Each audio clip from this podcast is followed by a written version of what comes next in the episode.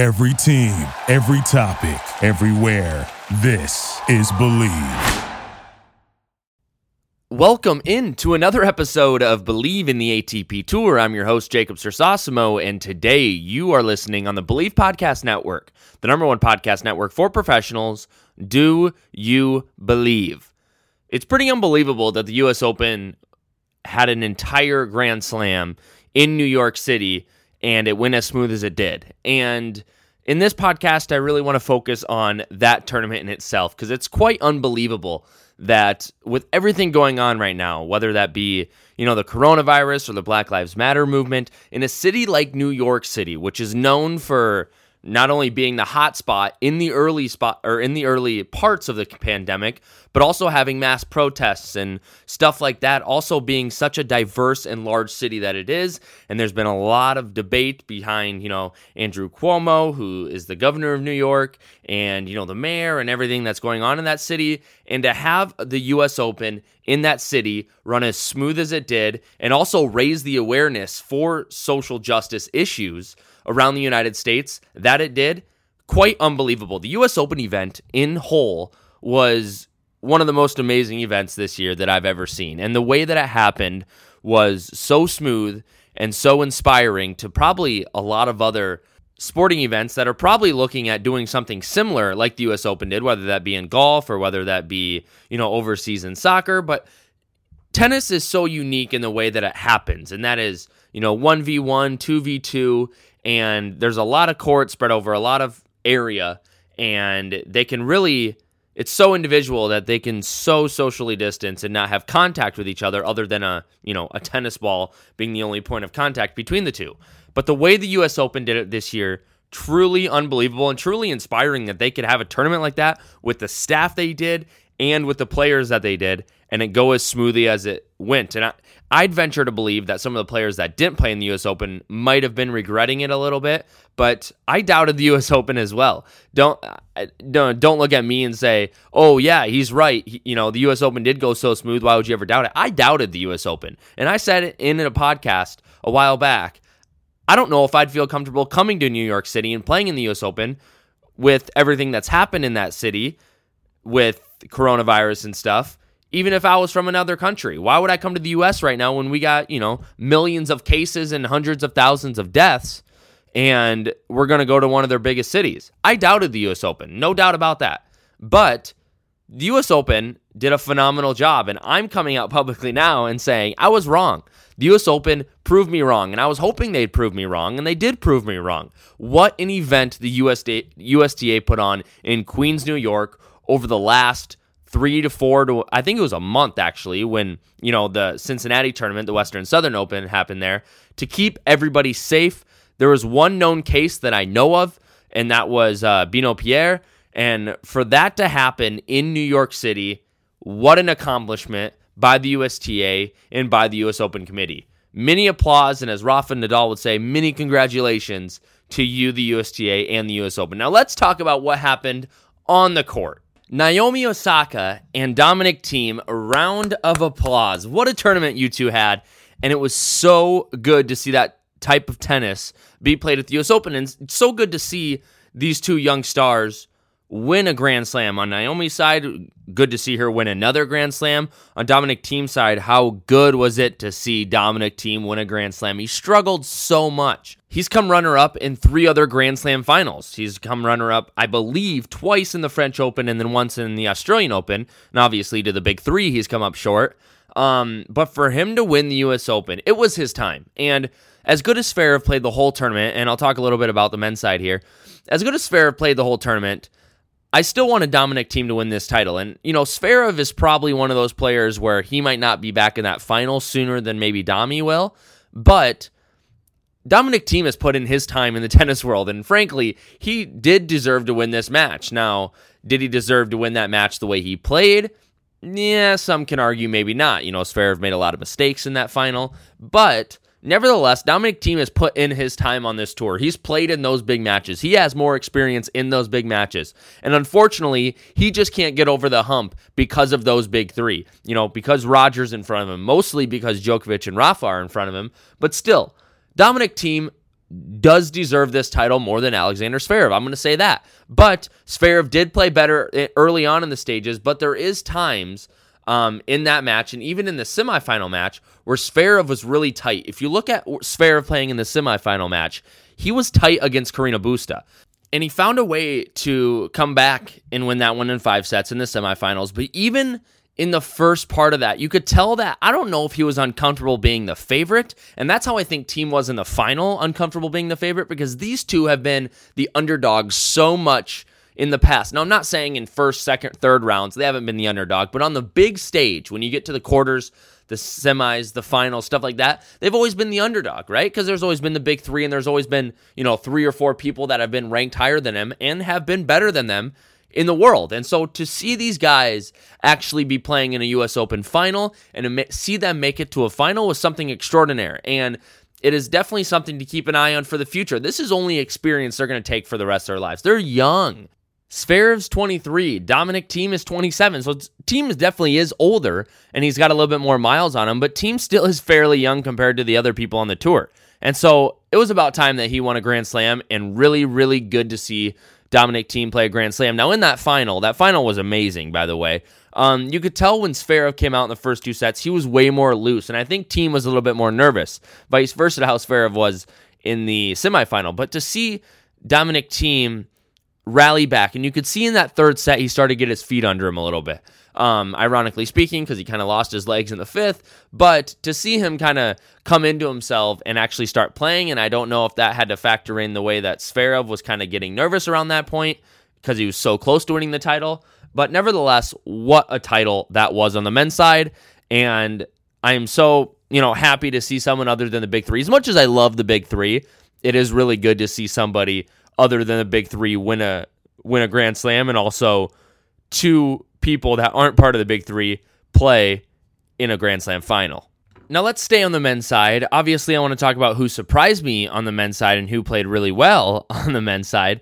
Um, first off, Denis Shapovalov, I think you had a great tournament. And for him to play that kind of caliber of tennis at such a high level at the US Open, it really shows a lot of promise in Canadian tennis and Denis Shapovalov. Because I think there's a lot of people, I have been, I'm guilty of this myself, but a lot of people that ha- have been high on Denis Shapovalov in the past, but he just can't get over that hump of playing great farther into Grand Slams and winning some, you know, getting closer to winning some of the big tournaments. But for him to make it to the quarters, obviously, you know, fell apart a little bit about uh, to Pablo Carreño Busta, but nevertheless, good for Denis Shapovalov. He probably shouldn't have made it that far um, and the way he played. It's really good to see him really come into his game. But now that we're talking about Carreño Busta, he really did surprise me. And obviously, there's going to be a lot of backlash and stuff about you know Novak Djokovic um, defaulting, and that's how Carreño Busta got that far. But nevertheless, Carreño Busta played really good, and in my opinion, he probably shouldn't have lost that semifinal against Alexander Zverev. Now, maybe nerves got the best of him, or Zverev just finally started playing like Zverev knows how to play and that's what kind of made Zverev make the final, go five sets in the final, nevertheless, two five set matches in a row. But Carreño Busta really surprised me, and I think he has a lot of good things ahead of him. I think this gives him a little confidence that he can play with the big dogs. And what a time in New York he had. He won the Cincy doubles title with uh, Alex de Minaur, and then comes back and um, makes it to the semis for the men. What a payday he had in New York, but what a good tournament and good showing he had in Queens, New York. So let's go to the women's side. Uh, Naomi Osaka. Now, let me remind you a podcast or two ago, it would have been two podcasts ago, that I picked Daniil Medvedev to win on the men's side, made it to the semis, not quite win on that side, but I did pick Naomi Osaka. I'm just reminding you that I picked Naomi Osaka to win on the women's side. I don't I don't need you to, you know, praise me on social media and say I'm the best predictor there is, but I just want to remind you that I got this right. But Naomi Osaka, what a tournament she had, not only on the court, but off the court. Everything she's done for social justice and, um, you know, the conversation surrounding racism, uh, wearing a different name on her mask, all seven matches, and making it to all seven matches to do that, and then speaking about it publicly.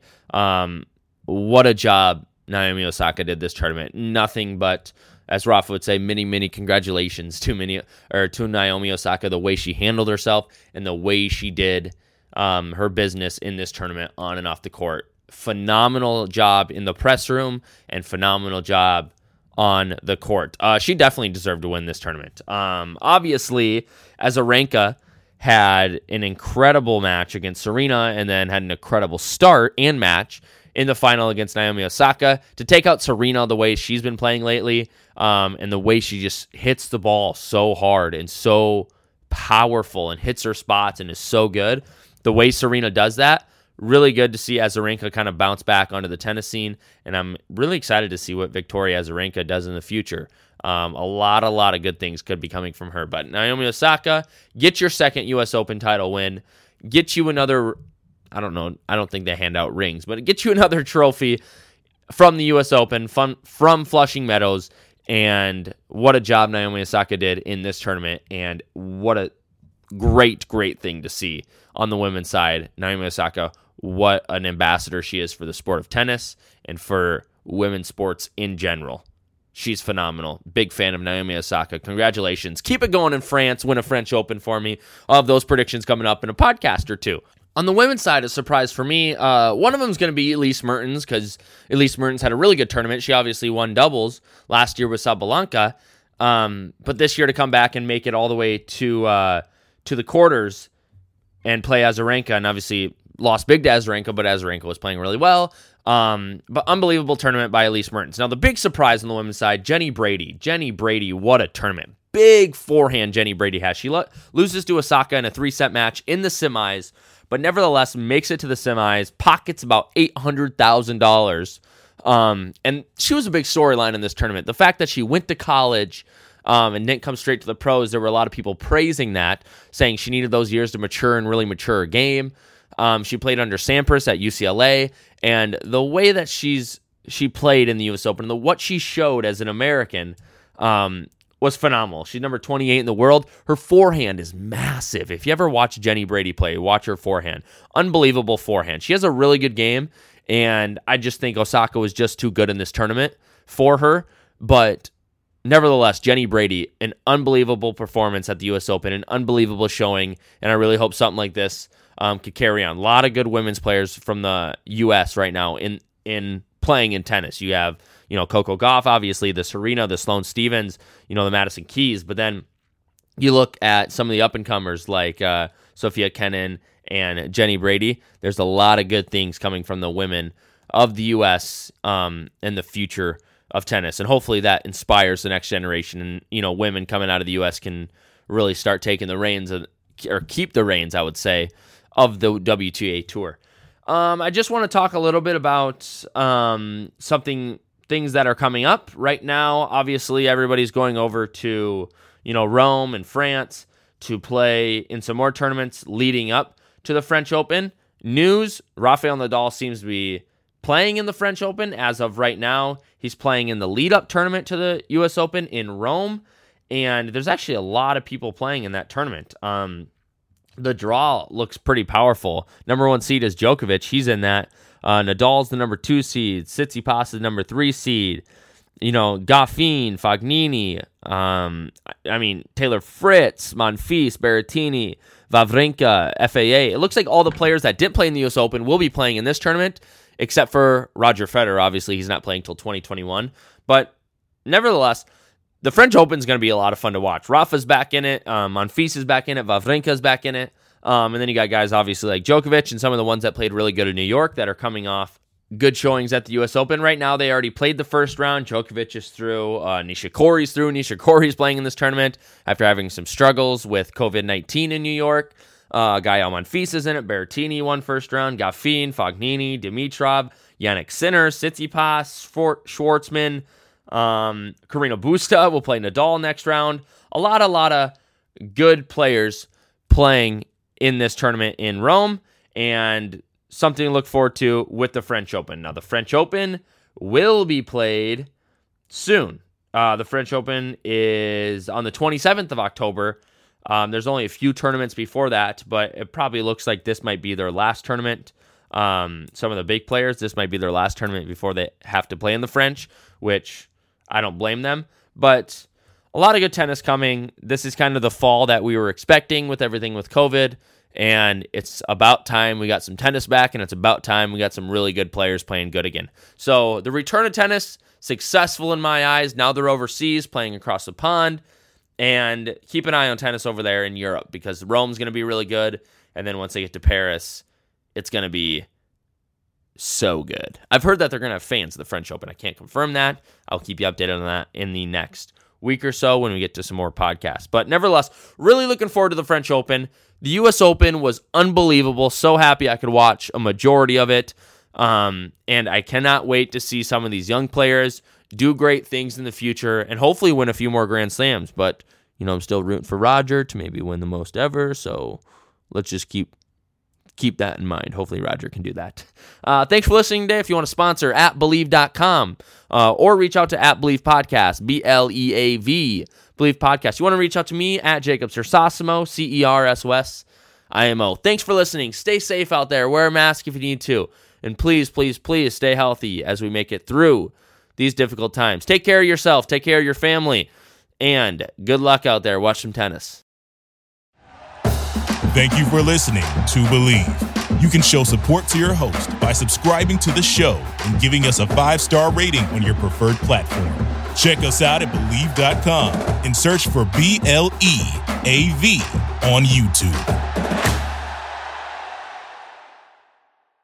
Transform your home in one weekend with paint from Menards. Get a paint that combines durability and gorgeous color. Dutch Boys DuraClean Interior Paint and Primer in One offers stay clean technology, making your home stay beautiful and clean longer. And with Dutch Boy's easy opening, smooth pouring container, transforming your home has never been easier. Save big money on Dutch Boy paints and head into Menards to get your paint project started today. Save